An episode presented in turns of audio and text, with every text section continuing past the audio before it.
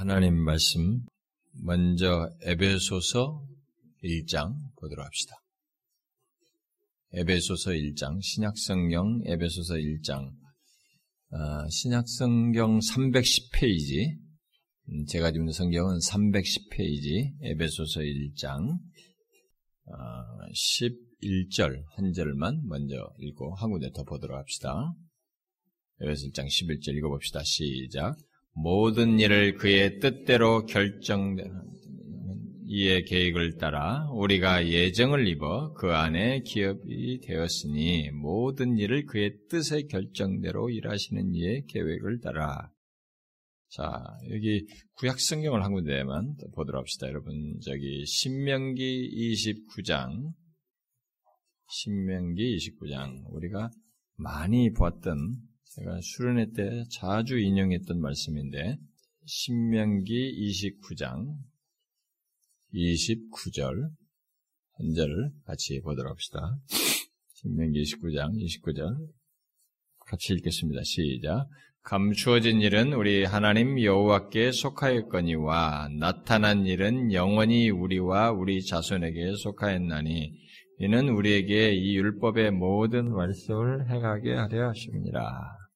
계속적으로 우리가 이 시간에 살피는 말씀 이어서 살피도록 하겠습니다. 우리가 이 시간에 살폈던 말씀은 하나님이 어떤 분이신가에 대한 것이죠.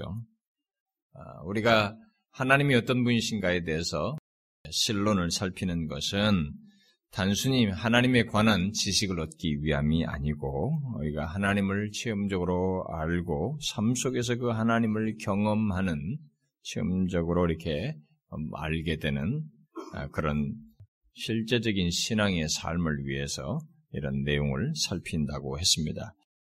지금까지 하나님의 아는 것의 중요성과 함께 하나님의 존재와 속성에 대해서 우리가 계속 지금 살펴오고 있는데 이 하나님의 존재와 속성에 대한 이 내용은 아마 좀 몇 차례 더 하게 되면 일단락 지을 것 같습니다. 어쩌면은 금년 말 정도에 있는 이 존재와 속성에 대해서 끝낼 수 있을 것 같습니다. 원래 하나님 얘기할 때는 하나님의 존재와 속성 다음에는 하나님의 창조 또는 뭐 작정 그리고 섭리 이렇게 하나님께서 하시는 사역 이제는 존재이고 그분이 하시는 사역에서 창조하신 창조 사역의 놀라운 내용들 그다음에 작 정 그리고 섭리 이런 내용들은 굉장히 우리에게 중요한 내용들이거든요. 또 네, 그런 부분은 언제 다시 기회가 되면 별도로 틈틈이 아마 전할 수 있으면 좋을 것 같고요. 아, 그런 내용들은 평상시도 우리가 많이 합니다만 체계적으로 전하는다는 해서 용이한데 그 다음에 아, 또 기회를 보기로 하고 이미 말씀한 대로 어, 이 시리즈가 끝나면은 아, 구원에 대해서 어, 체계적으로 살피도록 하겠습니다. 자, 먼저 이제 이 끝부분으로 지금 와 있는데요. 우리가 벌써 지금 31번, 오늘이 32번째 시간인데 앞부분 지난 시간에 얘기했던 것을 말하고 오늘 좀 내용으로 좀 넘어가면 좋겠는데 여러분 지난 시간에 우리가 뭘 얘기했습니까? 어, 바로 하나님의 이 도덕적 속성 가운데 하나님의 선하심에 포함된 내용 곧 하나님의 선하심은 여러 많은 내용들을 다 내포하는데 그 중에 성경에서 직접적으로 하나님에 대한 진술을 하고 있는 그 하나님의 사랑에 대해서 어, 살폈습니다. 여러분 기억하십니까? 하나님의 사랑이 무엇이라고 말했는지 지난 시간에 우리가 사랑하면 너무 익숙하게 잘 알 것 같은데도 그 하나님의 사랑이 무엇이라고 했는지 여러분 기억하십니까? 그것은 하나님 자신을 다른 사람들에게 영원토록 주는 것이다. 그랬습니다. 하나님께서 자신을 다른 사람들에게 영원토록 주는 것으로 쉽게 묘사할 수 있다고 그랬습니다. 실제로 하나님은 독생자를 주심으로써 사실상 자신을 우리에게 주시는 그야말로 헤아릴 수 없는 사랑을 나타내신 사실을 우리가 살폈습니다. 그리고 그 사랑 안에서 어, 영원한 어, 영원 이 우리를 사랑하시는 그 그리스도의 사랑에서 우리가 끊을 수 없다라고 하는 데까지 그 사랑이 이렇게 무한한다고 하는 것을 우리가 살폈죠. 사실 이런 선하심도 무한하다고 할 때 거기에는 사랑도 무한하다는 것이 무한불변하다고 우리가 쓸 수 있는 것입니다. 그래서 소요리 문답의 앞에다가 수식어 무한불변한다 이렇게 말을 무엇 지혜에 있어서 사랑에 있어서 뭐에 있어서 선하심에 있어서 무한 불변하다 이렇게 소요리 문답에서 말하는 것은 이런 것들이 다 무한 불변한 특성들을 다 가지고 있다는 것입니다. 그래서 그리스도의 사랑에서 끊을 수 없다. 그리고 우리가 완성될 하나님 나라에 가서도 하나님의 사랑이 끝없이 무한하게 드러나기 때문에 이게 알아도 알아도 끝이 없고 그 교감을 해도 그 사랑이 다함이 없는 그 우리는 부부 관계도 좀 식어버리잖아요, 우리 사랑이. 근데 하나님에게는 그런 게 없단 말입니다. 네, 그런 사랑의 적성을 가지고 있다는 것이죠. 이제 그런데 그런 사랑을 현재 시제로 우리가 이 땅에서 입은 우리들이 그 사랑을 알고 받은 자가 가져 마땅한 반응이 있다면 굉장히 많은 것을 생각할 수 있겠으나 아, 제가 지난 시간에 세 가지를 얘기했죠. 바로 나를 사랑하신 하나님께 진실한 마음과 사랑으로 화답하는 것이 있어야 되고 그 사랑을 본받아서 다른 사람들을 사랑하는 것이 있어야 되고, 마지막으로는 그 사랑을 더 알고 교감하고 누리고자 하는 그런 열망이 있어야 한다. 이게 사랑에 대한 보통 있어 마땅한 최소의 반응이라는 것이죠. 어땠는지 모르겠어요. 여러분들이 한 주간 동안에 이런 것을 묵상했습니까? 우리가 하나님에 대한 이런 내용을 살필 때 하나님을 아는 지식이 체험적인 원했는데 역시 이런 내용을 들어도 여전히 이 머리 지식으로 끝나버리고 이런 기회가 주어져도 하나님을 아는 지식이 그저 하나님에 관한 지식, 사랑에 관한 지식을 아는 정도에서 멈추고 있는지 아마 우리 중에 어떤 사람은 여전히 그게 안 되는 사람이 있을지도 몰라요. 여전히 하나님을 이 얘기를 들어도 그것이 자신은 생생하게 다가오지도 않고 체험적으로 경험할 사실도 아니고 그걸 믿을 만고 그것이 그것을 사랑이 하나님의 사랑이 그렇다는 것이 자신에게 확인되어지고 이렇게 누리지 못하고 그저 이론적 지식으로 끝나는 이런 사람이 중에 있을지 모르겠어요. 어떤 사람은 반대겠죠. 아, 진짜로 이런 하나님을 알므로써 자신의 알의 깊이가 더하면 더할수록 자기 자기 안에서 하나님을 향해서 솟구치고 뭔가 열망이 생기고 더 알고자 하고 주님 앞에서 이렇게 사모함이 더해지는 이런 모습이 있겠죠. 분명히 우리의 목적은 후자입니다. 여러분들이 가만히 앉아서 하나님에 관한 내용도 듣고 관한 지식만 쌓아가게 되면 그건 정상적인 사람이 아니죠. 어, 정상적인 사람이 아니에요. 진실한 신자의 모습이라고 보기 어렵습니다. 우리는 이런 내용들을 통해서 하나님을 아는 지식이 실제적으로 삶 속에서 확인돼야 되고 아, 누려 마땅한 것이죠. 그것은 신자가 가져 가져 마땅한 특징이기도 하고 또한 특권입니다. 이 모든 내용들이 여러분 모두에게 우리 모두에게 그러기를 소원해요. 꼭 기억하셔야 됩니다. 여러분들이 하나님에 관한 이 하나님에 대한 모든 지식이 여러분들 삶 속에서 분명히 확인되는지, 그 하나님이 자신에게서 분명히 매일같이 인정되어지고 경험되어지는지 한번 여러분들이 체크를 해보셔야 됩니다. 체크가 안 되는 사람들은 이게 위선적인 거죠. 하나님은 실제로 믿지 않는 거예요, 실상. 자, 그러면 이제 계속해서 또 우리가 아, 살펴 알아야 할 하나님, 그리고 알고 누려야 할 하나님이 어떤 분이신가에 대해서 어, 살펴보도록 하십시다. 오늘 우리가 읽은 말씀이 어떤 하나님의 속성과 관련된 내용을 말해주는데 이게 무엇이겠어요? 오늘 읽은 말씀을 통해서 여러분들이 하나님의 어떤 것을 말한다고 볼 수 있겠습니까? 추측하기 어려울지도 모르겠어요. 하나님이 어떠한 속성을 얘기한다고 봅니까? 예? 주권, 예. 아, 이게 지금 공통적으로, 어, 벌써 이제 여러분들이 잘, 얘기는 잘했어요. 공통적으로 지금 뜻을 말하고 있지 않습니까? 그래서 여기 원하시고 뜻하시는 하나님, 곧 하나님의 의지적인 속성을 얘기하는 것입니다. 오늘부터 제가 얘기하려는 것은 하나님의 의지적인 속성에 대한 것입니다. 우리가 하나님의 지성적인 속성을 얘기하고 도덕적인 속성을 얘기했는데 이제 오늘 이하는 하나님의 의지적인 속성에 대해서 말을 하려고 하는 것입니다. 하나님은 의지를 가지고 계획을 세우시고 어, 목적을 이루시는 그런 분이시다라는 거죠. 하나님은 그런 의지적인 속성을 우리 인간에게도 주어서 우리도 그런 의지적인 특성을 가지고 있단 말이에요. 그래서 이게 공유적인 속성이다. 공유적인 속성에 포함해서 말을 하는 것입니다. 이 의지적인 속성을 우리 우리들에게 그 익숙한 그런 말로 표현하면 하나님의 주권과 능력, 어떤 능력을 발휘하는 것도 의지적인 특성이란 말이에요. 그러니까 주권과 능력이 여기에 포함된다고 볼 수 있겠습니다. 그래서 오늘은 먼저 이 하나님의 의지 자체에 대해서 일반적으로 살피고 다음 시간에 하나님의 주권과 능력에 대해서 구체적으로 살피도록 하겠습니다. 저는 우리 교회에서 하나님의 주권에 대한 내용을 굉장히 많이 말한 사람입니다. 아마 뭐 그걸 여러분들이 그것이 자기가 여기 와서 생각이 바뀌었다고 하나님의 주권에 대한 인식과 신앙이 생겼다고 말하는 사람이 저한테 여럿 있었기 때문에 아마 여러분들은 거의 그랬을 거예요. 제가 수련회나 모든 것에서 하나님의 주권 이런 섭리 문제를 굉장히 많이 말했습니다.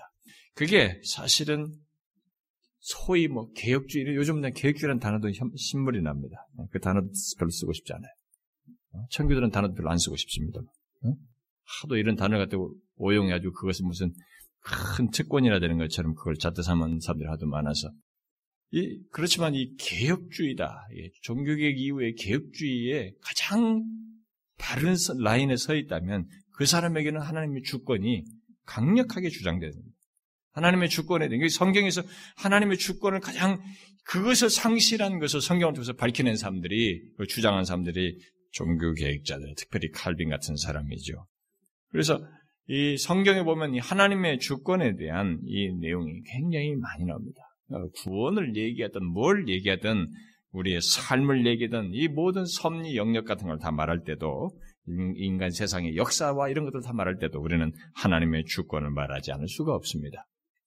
그런데 제가 그런 얘기를 그동안 굉장히 많이 말했단 말이에요. 어, 그래서 여러분들은 어느 정도 이런 부분을 대충 다 알겠습니다만, 그래도 제가 정리 차원에서 이, 어, 이제 이 교리적인 정리 차원에서 어, 이어서 다음 시간으로 이렇게 이어가지고 하나님의 주권까지 주권에 대해서도 얘기를 하겠습니다. 오늘은 제가 하나님의 의지적인 속성이기 때문에 하나님의 의지가 어떤 식으로 드러나는지에 대한 일반적인 내용만 오늘 먼저 다루도록 하겠습니다. 자, 의지를 드러낸다라고 하는 것은 이 의지라는 것 자체를 정의하는 것은 굉장히 철학적으로도 뭐 너무 복잡해요. 굉장히 많은 사람들이 다양하게 이 의지에 대해서 설명을 하는데 그냥 그런 것 말고 가장 쉬운 이 얘기를 말하자면 의지는 어? 가장 쉽게 말해서 뭔가를 결정하는 것입니다. 승인하고 결정하는 것이죠. 예, 어떤 것을 계획을 세우고 어, 그것을 목적을 두고 뜻을 두고 그래서 그것을 승인하고 결정하는 것 이런 것이겠죠. 하나님이 바로 그런 속성을 가지고 계신다는 거죠. 물론 우리에게도 그걸 주어서 갖게 하시고 있습니다. 그런데 오늘 우리가 읽은 에베소 1장 11절은 바로 그런 하나님의 속성을 잘 지적하고 있죠. 기록하고 있죠. 하나님이 어떤 분으로 묘사를 하고 있습니까?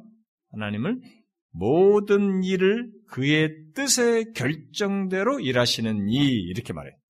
모든 일을 그의 뜻의 결정대로 일하시는 분. 이게 자신의 의지를 가지고 의지대로 일하시는 분이시다. 이렇게 말을 하고 있습니다. 이전 번역은 모든 일을 그 마음의 원대로 역사하시는 자라고 번역했어요.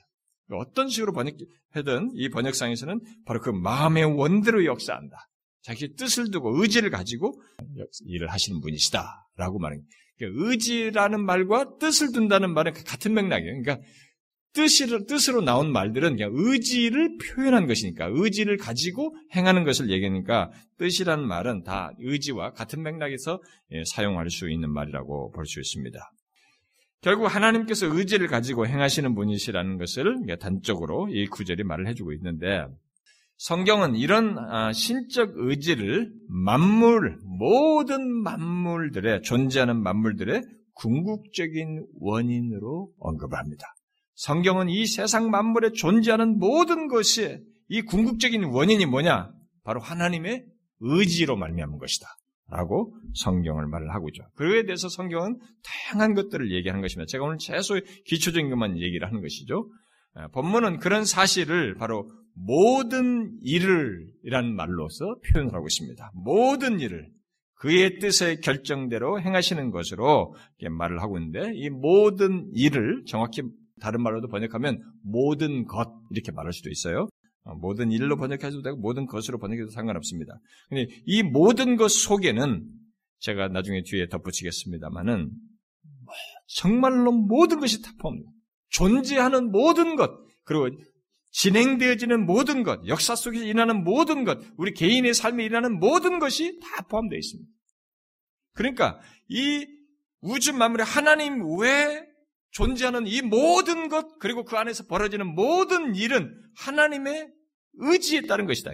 그의 뜻의 결정대로 행하시는 것이라고 말을 하고 있는 것입니다. 이 모든 일에는 그것이 포함되어 있는 것이죠. 그래서 이 바빙크나 이 벌콕 같은 사람들은 이 모든 것에 포함되는 것을 어, 요약적으로 말하기를 창조와 그 창조해서 이 창조 세계를 보존하는 것, 그리고 이 세계를 차등 창조한 세계 우주 만물을 통치하는 것, 그리고 누구를 선택하고 누구를 선택지 않는 선택과 유기, 또 그리스도께서 고난을 당하신 것, 또는 어떤 사람이 중생하는 것, 또 누가 이게 중생한 다음에 성화되어져 가는 것, 그리고 신자의 삶 속에 있는 고난, 그리고 인간의 삶과 모든 운명, 심지어 참새가 떨어지는 것까지 이런 생명의 작은 것들까지도 여기에 이 모든 것 속에 포함된다. 하나님께서 뜻의 결정대로 행하시는 그 모든 것 속에 다 포함된다고 말을 한 것입니다. 이런 하나님의 의지를 우리들이 흔히 하나님의 주권이라는 말로 표현하기도 하는 것이죠.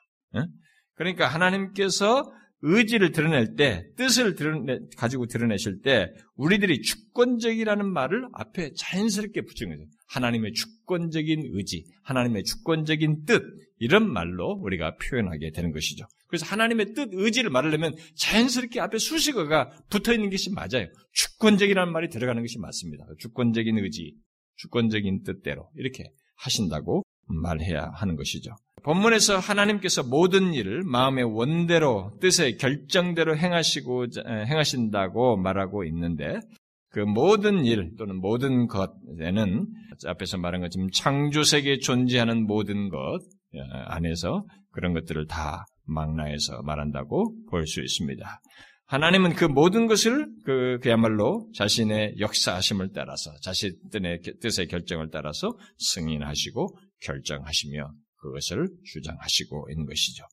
아, 그것 여기서 일하시는 이라는 말이 여기 보면은 시제가 현재 분사인 게 현재 시제를 써가지고 말을 하고 있는데 그것이 시사하듯이 뭐겠어요? 하나님께서 이렇게 아, 자신의 뜻의 결정을 하시는 것을 현재도 지속적으로 그러니까 지속적으로 그 모든 일을 마음의 원대로 역사하시고 계시다고 하는 것을 말하고 있는 것이며 창조하시는 것에서 뿐만 아니라 창조에서 보존하고 지금 지내가는 모든 것까지 현재 시제로 계속 지속적으로 마음의 원대로 역사하시는 분이시다. 그렇게 의지를 드러내시는 분이시다라고 말을 하고 있는 것이죠. 그러므로 만물을 창조하신 것도 하나님의 뜻대로 하는 것이고 하나님의 의지를 드러낸 것이고 그 가운데서 발생하는 모든 것들도 하나님의 의지에 따른 것이라고 말을 하고 있는 것이며 또 이 세상 가운데 일어나는 수많은 일들 특별히 성경에 기술된 내용들로 말하자면 어떤 악한 왕이든 어떤 왕들이든 이런 제국의 어떤 통치자들은 이런 인간에게 주어지는 모든 권세조차도 하나님의 뜻에 의해서 주어진다고 말을 하고 있는 것이죠. 그래서 바벨론 왕그 음, 느부갓네살에 대해서 다니엘서 4장에서 어, 말하죠. 지극히 높으신 이가 사람의 나라를 다스리시며 자기의 뜻대로 그것을 누구에게든지 주시는 줄 알기까지 이렇게 말씀합니다. 아, 이 세상에 그 느부갓네살 같은 왕, 이방 왕인데 그런 왕에게도 어떤 다스리고 그에게 이런 어, 권세를 주시는 것도 하나님께서 뜻대로 자신이 의지를 가지고 지명해서 세운 것이다. 그뭐 고레스 왕 같은 사람은 그 이스라엘 백성들을 돌아가라고 시킬 그 이방 왕 페르시아의 왕 고레스 같은 사람도 하나님께서 의지를 가지고 뜻을 드러내신 거죠. 뜻대로 그를 세우신 거죠. 또 세상에 다양한 사람들이 어, 예수 그리스도를 십자가에 못 박을 죽이려고 할 때 거기에 등장하는 사람들이 다양합니다. 근데 이, 이들도 다양하게 등장하는 것, 등장해서 예수 그리스도를 십자가에 못 박는 이 과정에도 하나님의 뜻대로 결국 그 의지를 따라서 된 것이라고 말을 하고 있습니다. 그래서 사도행전 4장에서 이렇게 말하죠. 과연 헤롯과 본디오 빌라도는 이방인과 이스라엘 백성과 합세하여서 헤롯, 본디오 빌라도, 어, 로마의 총독, 이방인, 이스라엘 백성, 이게, 그래서 이들이 결국 합세하여서 하나님께서 기름 부으신 거룩한 종 예수를 거슬러 하나님의 권능과 뜻대로 이루려 예정하신 그것을 행하려 이 성에 모였나이다. 그들은 다 자기들 나름대로 뭔가를 하고 있었어요. 다 자기들의 결정에서 원해서 한 것입니다. 그런데 그 가운데서 이 모든 것은 하나님의 의지의 실현이었어요. 뜻대로 한 것이었습니다. 수많은 사람들이 연루되어서 예수를 못 박는 그 작업이 놀랍게도 하나님의 의지적인 속성이 드러나는 그 내용의 한 면들이었다는 것이죠. 또 야고보서 1장은 사람들이 진리의 말씀으로 낳는 것, 곧 거듭나게 하는 것도 하나님의 뜻, 하나님의 의지에 따른 것이라고 말을 하고 있습니다. 그가 피조물 중에 우리로 한 첫 열매가 되게 하시려고 자기의 뜻을 따라 진리의 말씀으로 우리를 낳으셨습니다. 어떤 사람이 하나님의 말씀을 통해서 이렇게 낳다, 거듭나게 됐다, 중생하게 됐다. 그게 뭐예요? 하나님의 뜻을 따라 된 거야. 아무나 되는 것이 아닙니다. 그뿐이 아닙니다. 신자가 된 사람이 곧 그리스도인이 고난을 당하는 것도 이 세상에 살면서 겪는 신자가 된 이후에 겪는 수많은 고난도 하나님의 뜻이라고 말을 하고 있습니다. 그것을 베드로 사도가 베드로전서에 말하죠. 선을 행함으로 고난을 받는 것이 하나님의 뜻일진데 어? 악을 행함으로 고난을 받는 것보다 나으니라. 그리고 나서 더 뒤에 사장에 가서 덧붙이죠. 그러므로 하나님의 뜻대로 고난을 받는 자들은 또한 선을 행하는 가운데 그 영혼을 미쁘신 창조주께 의탁할지어다.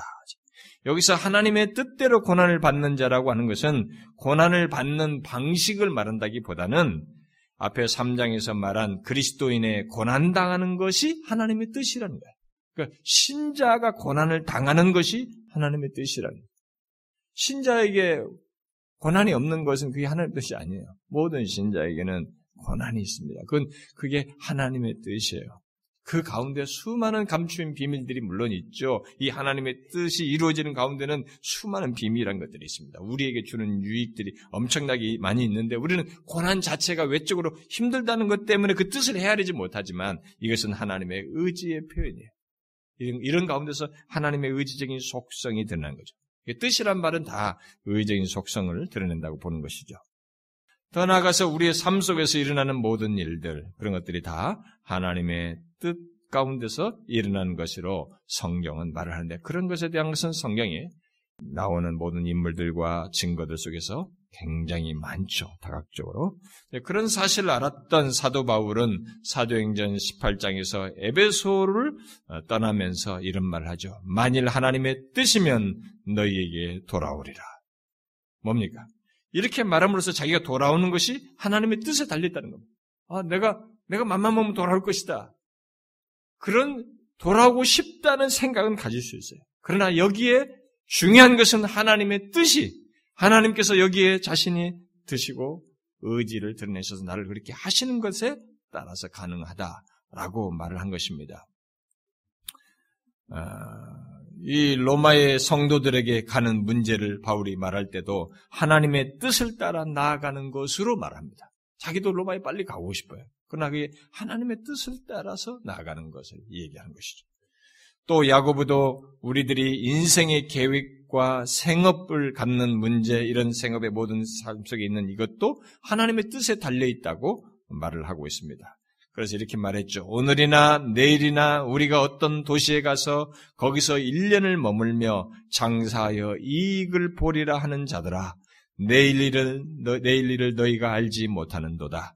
너희 생명이 무엇이냐? 너희는 잠깐 보이다가 없어지는 안개니라. 너희가 도리어 말하기를 주의 뜻이면 우리가 살기도 하고 이것이나 저것을 하리라 할 것이요. 늘 우리는 미래를 계획하면서 뭐 이것도 하고 저것도 하려고 하지만은 우리가 생명이 뭐냐? 안개와 같아요. 오늘 죽을지도 모르고 내일 죽을지도 모르는 거예요. 그러니까 어떤 이런 모든 것은 하나님의 뜻이 의지가 드러나서 우리에게 허락돼야만 하는 것이지 우리가 맘먹다고 해서 다 되는 것이 아니라는 것이죠. 자, 그런데 성경은 이런 하나님의 의지를 설명, 증거하는 데 있어서 이것을 그 우리가 이해하도록 잘 이해할 이해에 좀 도움이 되도록 이런 하나님의 뜻과 의지가 속성이 드러나는 이런 성경의 많은 기술된 내용들을 후대에 많은 이제 성경을 연구하는 사람들이 이걸 조사를 해본 거, 구분을 해본 거죠. 그래서 신학적인 작업을 했는데 이것을 아 하나님의 의지는 이렇게 획일적이지가 않구나. 오늘 읽은 말씀, 신명기 같은 말씀을 통해서 보더라도 아 이게 어떤 것은 하나님의 의지를 드러내기도 하지만 감추기도 하시는구나. 이런 것들을 이제 성경에서 아, 발견해 냈습니다. 그래서 하나님의 의지를 우리가 이해하는데 도움이 되는 몇 가지 구분들을 많이 했어요. 여러, 여러 구분들을 했습니다. 그들이 역사 속에서 이런 하나님의 의지를 설명하게 어, 어, 정리해서 구분해서 정리하는 일을 했는데 그들 중에 어떤 것은 굉장히 오해를 불러일으키는 구분도 있었습니다. 그래서 캐톨릭이나 아, 루트란이나 뭐 알미니아나 그들은 이런 구분을 통해서 잘못된 어, 것을 야기시킨 것도 있습니다만 그런데 그 구분들 중에 유용한 것들이 있어요. 하나님의 의지를 우리가 좀 더 잘 이해하도록 구분해 준 그런 구분, 어, 구분해서 설명하는 내용들이 있습니다. 제가 우리 하나님의 의지를 이해하기, 잘 이해하기 위해서 그들이 어, 구분해 준 것 중에 두 가지 정도의 구분만 오늘 제가 소개를 하려고 합니다.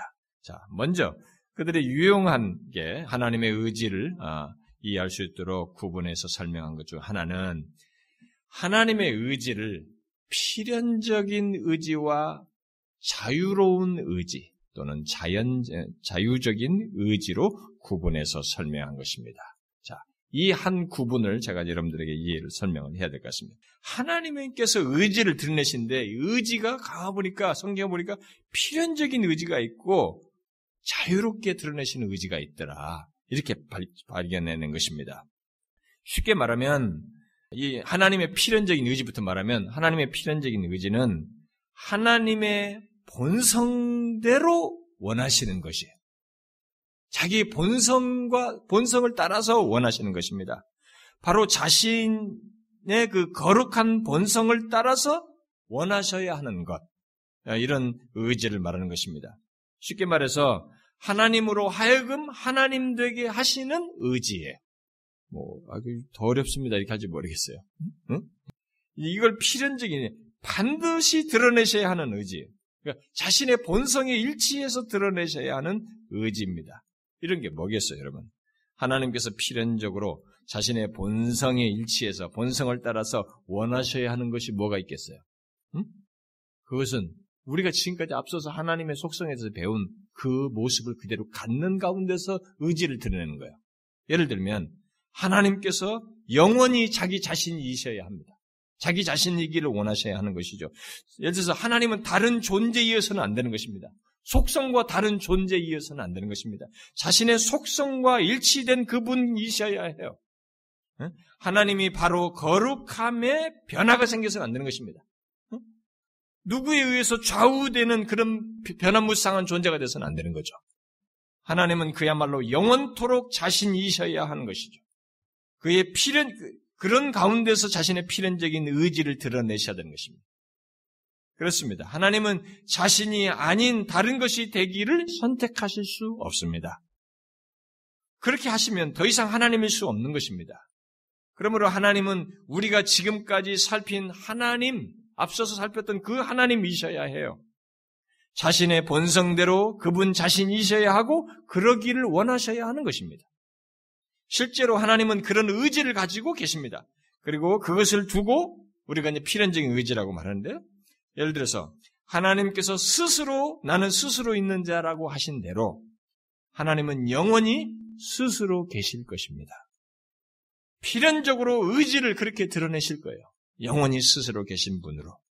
곧 하나님은 자신의 필연적인 의지를 드러내심으로써 영원히 스스로 계실 것이에요. 결국 존재하기를 멈추지 않을 것입니다.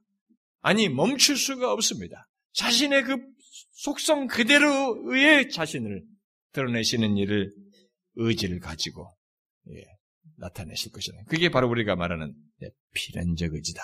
이렇게 말하는 것입니다. 이것은 여러분들이 어려울지 모르지만 우리가 하나님 나는 스스로 있는 자니까 오토매틱하게 되는 것처럼 생각합니다. 그분 영이시요 인격이시요 참신이시고 완전하신 분이세요. 결함이 없으시고 무한하시고 불변하신 그런 분이신데 스스로 계시는 이것에 자신의 의지가 드러난 거예요. 그분의 본성에 일치된 의지를 드러내심으로써 영원히 스스로 있으셔야 하는 것이죠. 변화가 없는 거룩함을 가지셔야 하는 것이죠. 그런 것을 두고 우리가 필연적 의지다라고 하는 것입니다.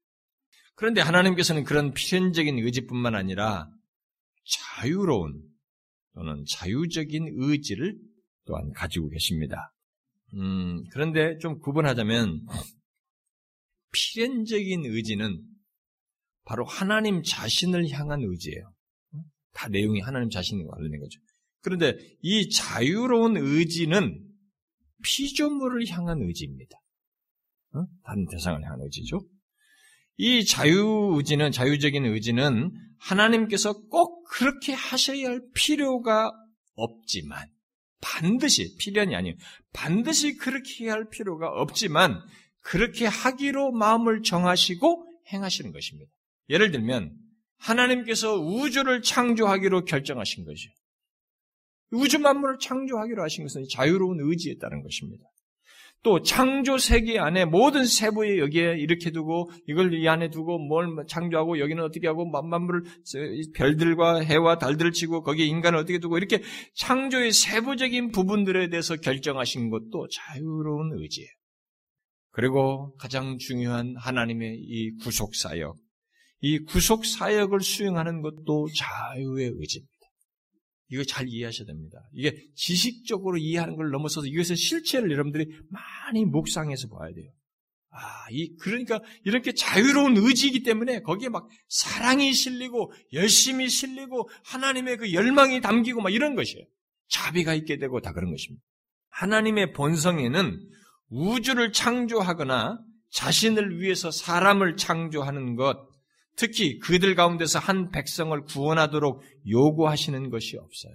자신의 본성에는 그들을 만들어야 된다라고 하는 이 요구가 없습니다. 반드시 그러셔야 할 이유가 자신 안에 없다는 것입니다. 그런 것 없이도 하나님 본성 안에는 충족해요.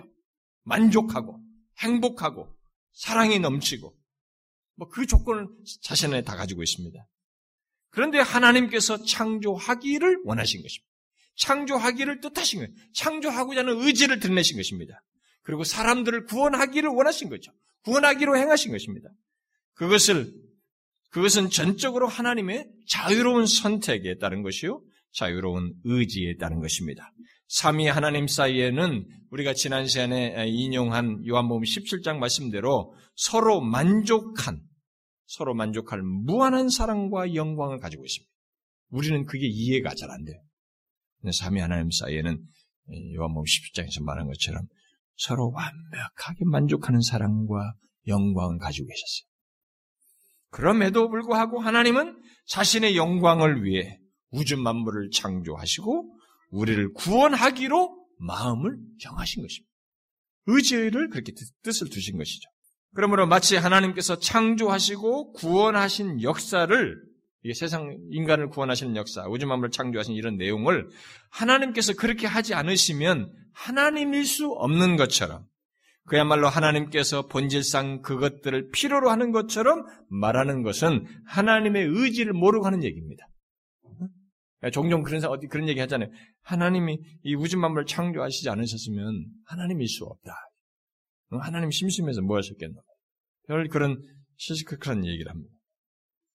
흔한 말로 하나님께서 우리 인간 없이는 하나님일 수 없다. 이런 말을 하는데 이런 것은 하나님의 의지를 잘 이해하지 못하고 하는 얘기입니다. 이 의지적인 속성을 모르고 하는 얘기예요. 아니에요. 하나님께서 스스로 계시는 분이시며 완전히 독립적인 분이십니다. 하나님은 완전한 독립성을 가지고 계셔요. 하나님께서 우주 만물을 창조하시고 또 우리 인간을 구원하기로 한 것은 전적으로 그의 자유로운 의지에 따른 또 자유로운 결정에 따른 것입니다. 그래서 시편 기자는 시편 115편에서 오직 우리 하나님은 하늘에 계셔서 원하시는 모든 것을 행하셨나이다. 원하시는 것을 행하셨어요. 창조, 섭리, 모든 것에서. 또 바울은 로마서 9장에서 그런즉 하나님께서 하고자 하시는 자를 극률히 여기시고 하고자 하지 하는 자를 완악하게 하시느니라 라고 함으로써 구원, 어떤 사람을 구원하고 구원하지 않는 이 모든 부분에서도 하나님의 자유로운 의지에 따른 것이다. 하고 말을 한 것입니다. 그래서 바울은 에베소서 1장에서 우리가 오늘 읽은 에베소 1장에서 하나님의 의지를 표현한 여러 표현들을 쓰는데 그 기쁘신 뜻대로 또 그의 기뻐하심을 따라 그리고 오늘 본문 말씀대로 모든 일을 그의 뜻에 결정대로 일하시는 이의 계획을 따라 라는 말로 쓴 것입니다. 기쁘신 뜻대로 의지, 기쁨을 기뻐서 그 의지를 드리는 것입니다.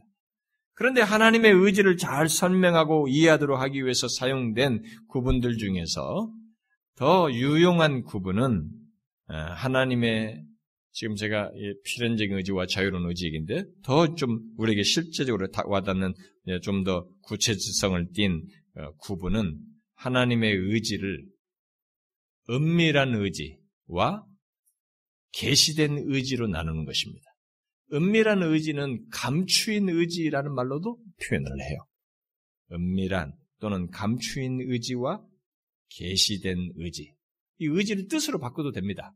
은밀한 뜻과 계시된 뜻으로 나누어서 이것은 제가 인도하시는 하나님 그리고 이런 어, 설교를 할 때 수련회 때이 어, 얘기 참 많이 했어요. 어? 금년 수련회 때도 이런 내용들을 다 많이 했죠. 어, 직접적으로 제가 은밀한 의지나 이 어, 계시된 의지 이런 것이 있고 어떤 사람의 또 뭐 성향적 의지까지 말한 것까지 덧붙여서 그런 얘기를 했었습니다. 근데 이것이 하나님의 의지를 이해하는데 또 유용한 설명에서 제가 좀 덧붙이려고 합니다.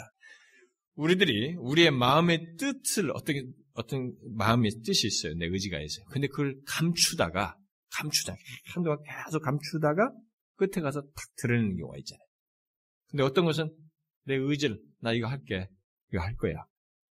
미리 공개하고 하는 경우가 있죠. 이렇게 감추기도 하고 드러내는 것도 있는 것처럼 하나님 자신에게 그런 의지의 양면이 있다는 것이죠. 바로 그 사실을 오늘 우리가 읽은 신명기 29장이 얘기하는 것입니다. 감추어진 일은 감추어진 의지를 말한 거죠. 감추어진 일은 우리 하나님께 속하였거니와 이것은 하나님께 속해 있어요. 누구에게도 속해 있지 않습니다. 그러나 나타난 일은 계시된 의지를 말한 거죠. 나타난 일은 영원히 우리와 우리 자손에게 속하였나니 이렇게 말해요. 그래서 우리가 보고 경험하는 것 속에는 이 하나님의 감추어진 의지가 있고 나타난 의지가 있는 것입니다. 단지 우리가 감추어진 의지는 알지 못할 뿐이에요. 이두 가지가 우리의 세계 속에, 우리의 경험 세계 속에 이 모든 것 속에는 있는 것이죠. 그래서 감추어진 일, 하나님의 은밀한 의지는 하나님께 속하여서 우리가 알지 못하기 때문에 이 부분 때문에 약간 혼란을 겪고 어려움을 겪는 일은 있게 됩니다. 이 하나님의 감추어진 의지 또는 뜻은 주로 우주를 다스리시고 우주 안에서 발생되지는 일들을 결정하시는 섭리 속의 은밀한 것들. 하나님께서 이 모든 세상을 주장하시는 가운데 그 섭리 속의 은밀한 것들과 관련되어 있습니다. 우리는 그런 섭리의 내용을 잘 몰라요. 디테일하게 알 수가 없습니다. 실제로 우리는 이 세상 가운데서 벌어진 일들 중에 알지 못하는 일들이 수없이 많습니다. 왜 저런 일을 왜 지진이 일어나서 수많은 사람들이 쓰나매 죽나 말이지. 왜 이 세상에 저런 엄청난 일이 벌어지고 이일로서 이런 일이 벌어지나. 우리는 그 내막을 알지는 못합니다. 어? 왜 이런 사건, 사고가 이 세상에서 벌어지고 있을까? 또 우리 개인의 삶 속에서도 섭리하시는 하나님의 행동 중에 알지 못하는 것이 굉장히 많습니다. 여러분 그렇잖아요. 왜 이 세상에 이런 일들이 저런 일들이 벌어지고 어, 또내 삶 속에서도 이런저런 사건이 나는 거? 왜 내 인생에 그때 그런 일들이 겪을까? 왜 내 삶의 반경 속에 이런 일들이 벌어질까? 우리는 그걸 알지 못합니다. 여기에는 하나님의 감추어진 일, 은밀한 의지가 행해지고 있는 것입니다. 그래서 야고보는 우리가 주의 뜻이면 우리가 살기도 하고 이것 저것을 하리라 하고 있어요. 주의 뜻이면 이거 알 수가 없어요. 결국 그 같은 하나님의 감추어진 의지 또는 뜻이 우리의 삶 가운데 있다는 것을 알고 결국 야고보는 그런 사실을 말하면 이런 하나님의 감추어진 의지를 시사하면서 우리가 교만하지 않아야 된다는 거예요. 교만하지 않고 항상 하나님을 의지해야 된다는 것을 말해주고 있는 것이죠. 그렇습니다. 우리의 삶 속에서 발생하는 모든 일은 하나님의 주권적인 통치 아래서 일어나는 것들이고 하나님께서 자신의 은밀한 의지를 드러내시는 가운데 허락하시는 것들이므로 우리는 우리의 지혜를 자랑해서는 안 되고 우리의 건강과 우리의 재물을 자랑해서는 안 되는 것입니다. 그거 너무 자 이런 조건이 있어요. 건강 조건, 지혜 조건, 무슨 재물 조건 다 조건이 있어요. 아 자신만만이 그럴 수 없다는 것입니다. 우리가 알지 못하는 이것은 우리가 아는 세계 안에서는 이런 것이 있으면 이것저것 조건을 할 수 있을 것이고 이렇게 해서 이윤을 남기고 그 다음을 살고 미래를 하고 비축해서 딱 편안하게 살 것 같은데 감추어진 영역이 있어요. 감추어진 하나님의 의지가 있습니다. 오늘 밤에 주님이 부를 수 있는 것입니다. 이것이 있다는 것을 우리가 알아야 돼요. 그 교만해서는 안 된다는 것입니다. 만약에 하나님께서 감추어지고 명확한 것만 있으면 인간들은 교만해가지고 사고 다칠 거예요. 미래가 보세요. 바벨탑 세울 때 딱 세우고 그래서 이 더 이상 이런 심판과 이런 것부터 우리가 흩어지지 않고 잘할 거라고 딱 생각했잖아요. 어떻게 됐어요? 그들이 알지 못하는 것이 있었습니다. 그들이 아는 범주 안에서만 생각한 것인데 감추어진 하나님의 뜻이 있었어요. 또 우리가 이해 못할 일들이 있다 할지라도 어, 어, 우리는 하나님의 은밀한 의지 또는 감추인 의지와 뜻이 있다는 것을 알고 그렇게 감추어진 의지를 드러내시며 인도하시는 하나님, 선을 이루시는 하나님을 기억하고 신뢰해야 되는 것입니다. 요셉은 자신이 형들에 의해서 팔려간 일에 대해서 하나님께서 자신을 향해서 은밀한 뜻을 두시고 이루셨다는 것을 결국 고백합니다.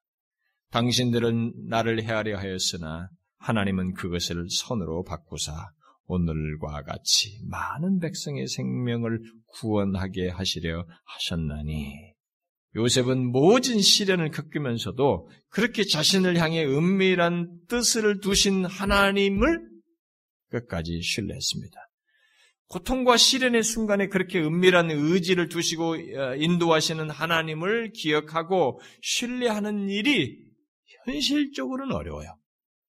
현실적으로는 어려운 일이지만 분명한 사실은 요셉이 깨달은 바대로 하나님은 이 세상 역사에서뿐만 아니라 우리의 삶 가운데서 은밀한 뜻을 두고 감추인 뜻을 두시고 결국 인도한다는 거예요. 이걸 두고 우리를 뭐 어떻게 하는 것이 아니라 그 뜻을 두고 인도하시는 분이시라는 것입니다. 중요한 것은 이것입니다. 이해 못할 일과 상황에 놓이는 일이 있겠지만 하나님께서는 우리에 대해서 은밀한 의지를 드러내시면서 결국 우리를 그 가운데서 인도하신다는 것입니다. 이 과정에서 우리들이 미혹을 받죠. 더 매력적인 것들, 우상과 이런 것들의 매력에 빠지는 경우가 있습니다만 우리는 이 부분을 명심해야 됩니다.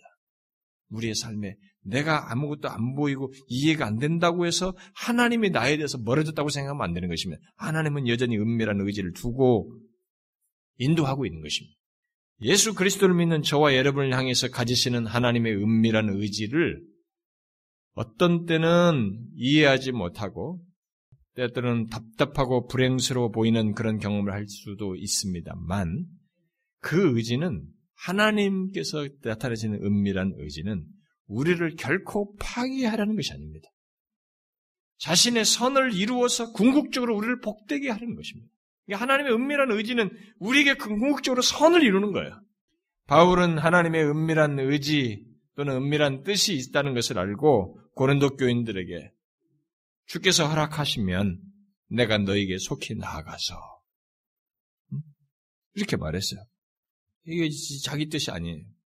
알 수가 없는 것이죠.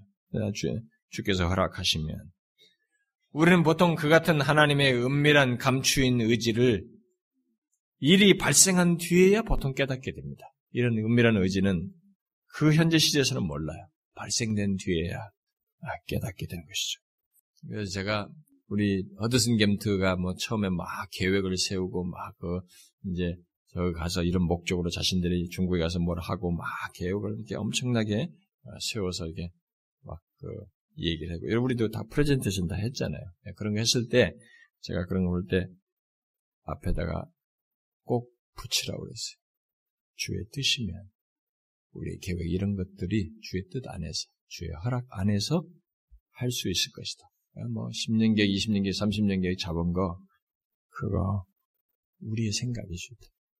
아무리 예수 안에서 이루겠다고 뭐를 하더라도 앞에 전제가 있어야 돼요. 주의 뜻이면요. 주의 의지에 따라서 이것을 할 수 있을 것이다. 라고 말을 해야지, 아, 나 예수 믿으니까 이렇게 할 수 있을 거라고 확정적인 확신을 가지고 이렇게 말하는 것은 우리의 신앙이 내 의지, 내, 내 비중이 너무 큰 겁니다. 아니에요. 우리에게는 하나님의 감추인 의지가 있습니다.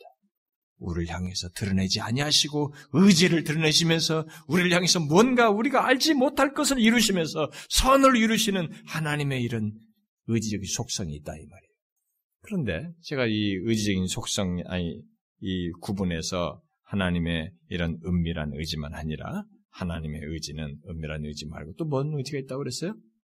계시된 의지가 있다고 그랬습니다. 하나님은 계시된 의지 또는 뜻을 가지고 행하시기도 합니다. 그것은 우리로 하여금 하나님의 뜻에 순종하도록 하기 위한 목적에서 자신의 뜻을 의지를 우리에게 계시해 주신 것입니다. 오늘 우리가 읽은 신명기 29장의 그 하반절에서 나타난 일은 계시된 일이죠. 계시된 의지는 영원히 우리 자손에게 속하였나니라고 말한 뒤에 뭐라고 덧붙이고 있어요? 이는 우리에게 이 율법의 모든 말씀을 행하게 하려 하심이라. 그랬어요.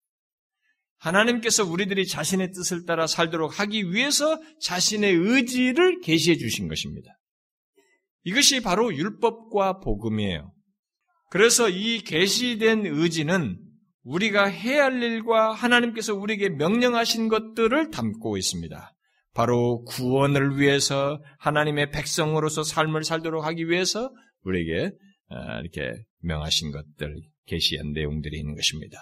예수님께서 이 같은 하나님의 계시된 의지를 따르는 것의 중요함을 아니 그것이 얼마나 결정적인 일인지를 아, 마태복음 7장에서 말을 했죠. 이렇게 말했어요.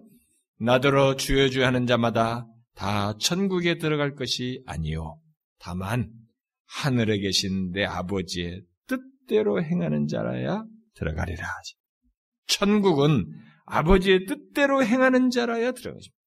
하나님께서 자신의 의지를 계시하신 것을 따라서 사는 자가 예, 천국에 들어간다. 음? 여기서 말하는 아버지의 뜻은 바로 계시된 뜻을 두고 말하는 것입니다. 왜냐하면 계시된 것이 없으면 아버지의 뜻과 의지를 알 수가 없고 그것을 따라 행할 수가 없기 때문에 말이 그런 것이죠. 그래서 바울은 에베소 교인들에게 에베소서 5장에서 오직 주의 뜻이 무엇인가 이해하라라고 했습니다. 우리는 주의 뜻이 무엇인지를 이해해야 되는 것입니다. 계시된 뜻을 알지 않고는 신자의 삶을 제대로 살 수가 없는 것입니다. 그래서 이 계시된 뜻을 특별히 이게 우리에게 준 이 하나님의 말씀을 알아야 되는 것입니다.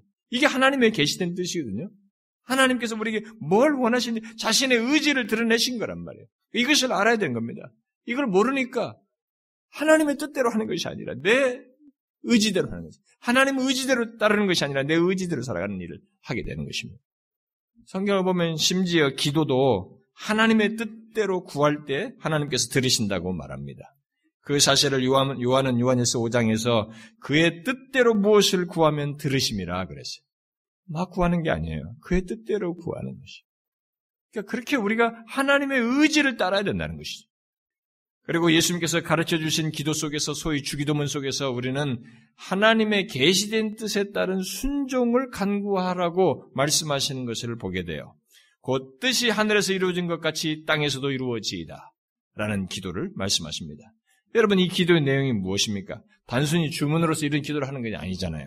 뭐예요? 그것은 하늘에서와 같이 이 땅에서도 사람들이 하나님이 하나님의 계시된 뜻 또는 하나님의 계시된 의지에 순종하기를 바라고 구하라는 것입니다. 이것은 하나님의 은밀한 의지가 이루어지게 해달라는 기도를 말하는 것이 아닙니다. 어? 은밀한 의지를 말하는 게 아니에요. 만약 그렇다면 하나님의 은밀한 뜻이 무엇인지도 알지 못하고 그걸 반복해서 기도하라는 얘기가 되는 것이에요. 그러므로 예수님께서 가르쳐 주신 이 기도, 곧 뜻이 이루어지다는 간구는 이 땅에서도 계시된 하나님의 뜻에 사람들이 순종하게 해달라는 기도를 말하고 그런 기도를 하라고 가르쳐 주신 것입니다. 이렇게 하나님의 계시된 뜻은 에베소서 말씀대로 잘 이해해야 되고 그 뜻대로 기도를 해야 되고 또 그 뜻을 따라서 순종해야 할 뿐만 아니라 이 땅에서 그 뜻이 이루어지기를 계시된 뜻이 이루어지기를 구해야 하는 것입니다.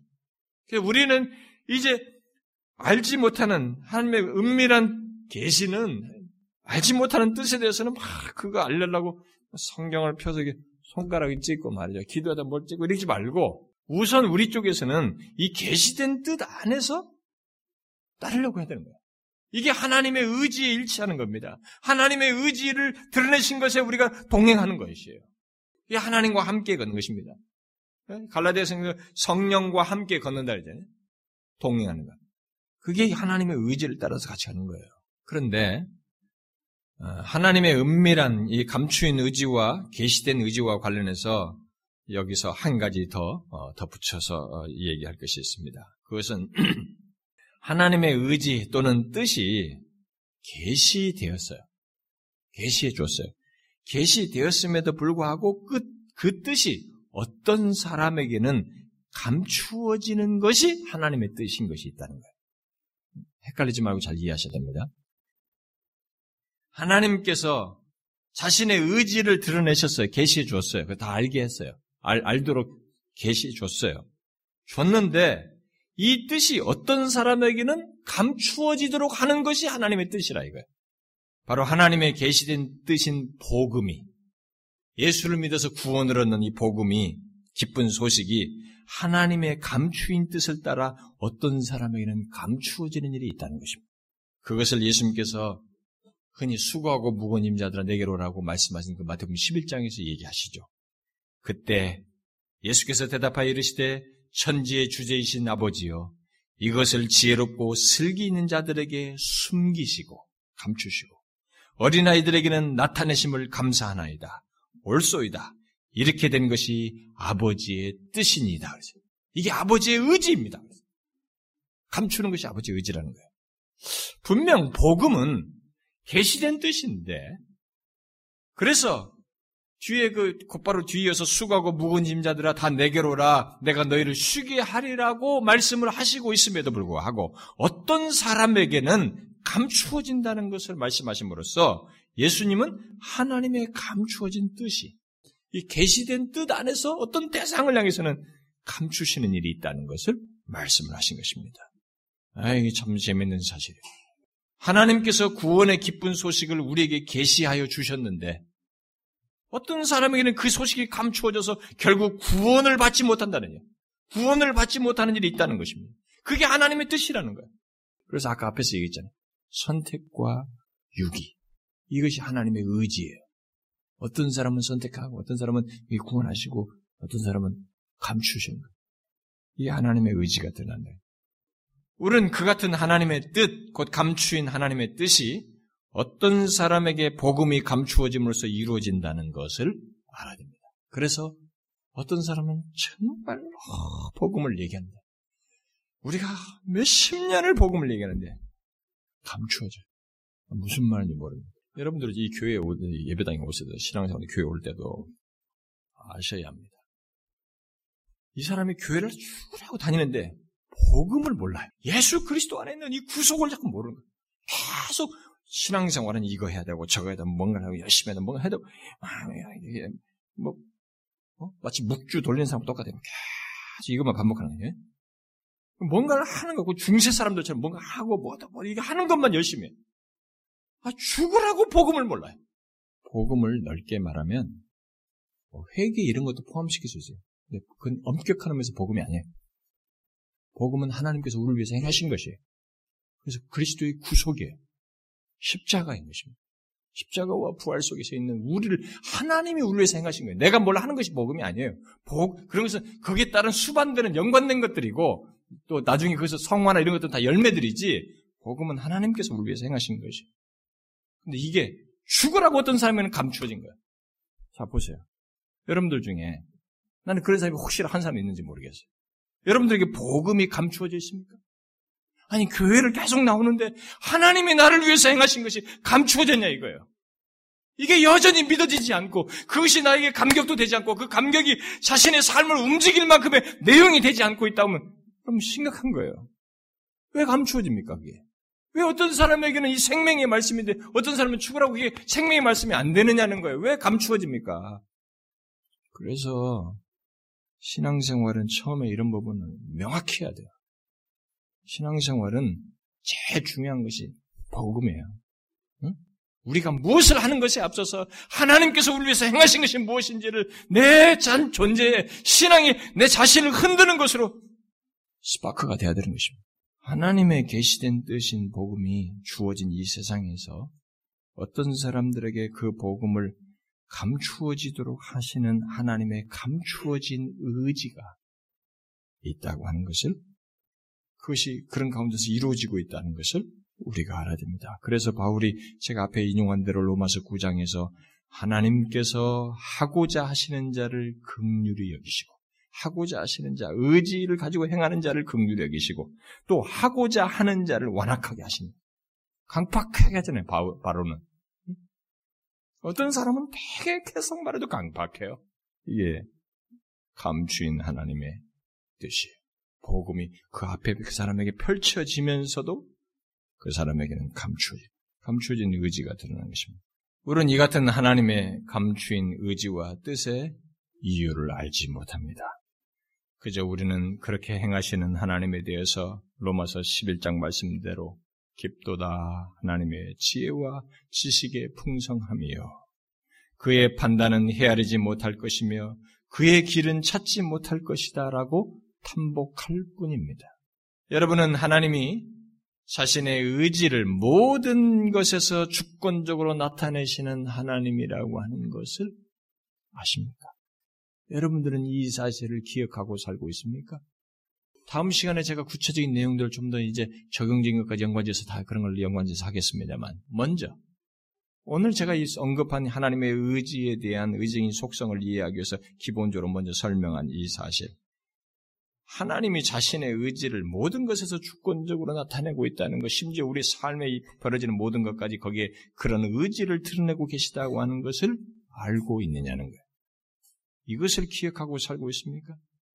그런 하나님의 속성을 알고 그의 계시된 뜻을 그래서 자신의 의지를 드러낸 이 계시된 뜻에 순종하고 이해 못할 일들은 하나님께서 은밀한 의지와 뜻을 행하시는 줄 알고 그 주권적인 하나님을 여러분들은 의지하면서 신뢰합니까?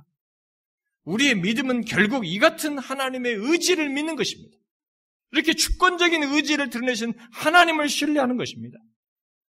다시 말해서 계시된 의지의 뜻을 따르면서 하나님의 감추인 의지를 신뢰하는 거예요.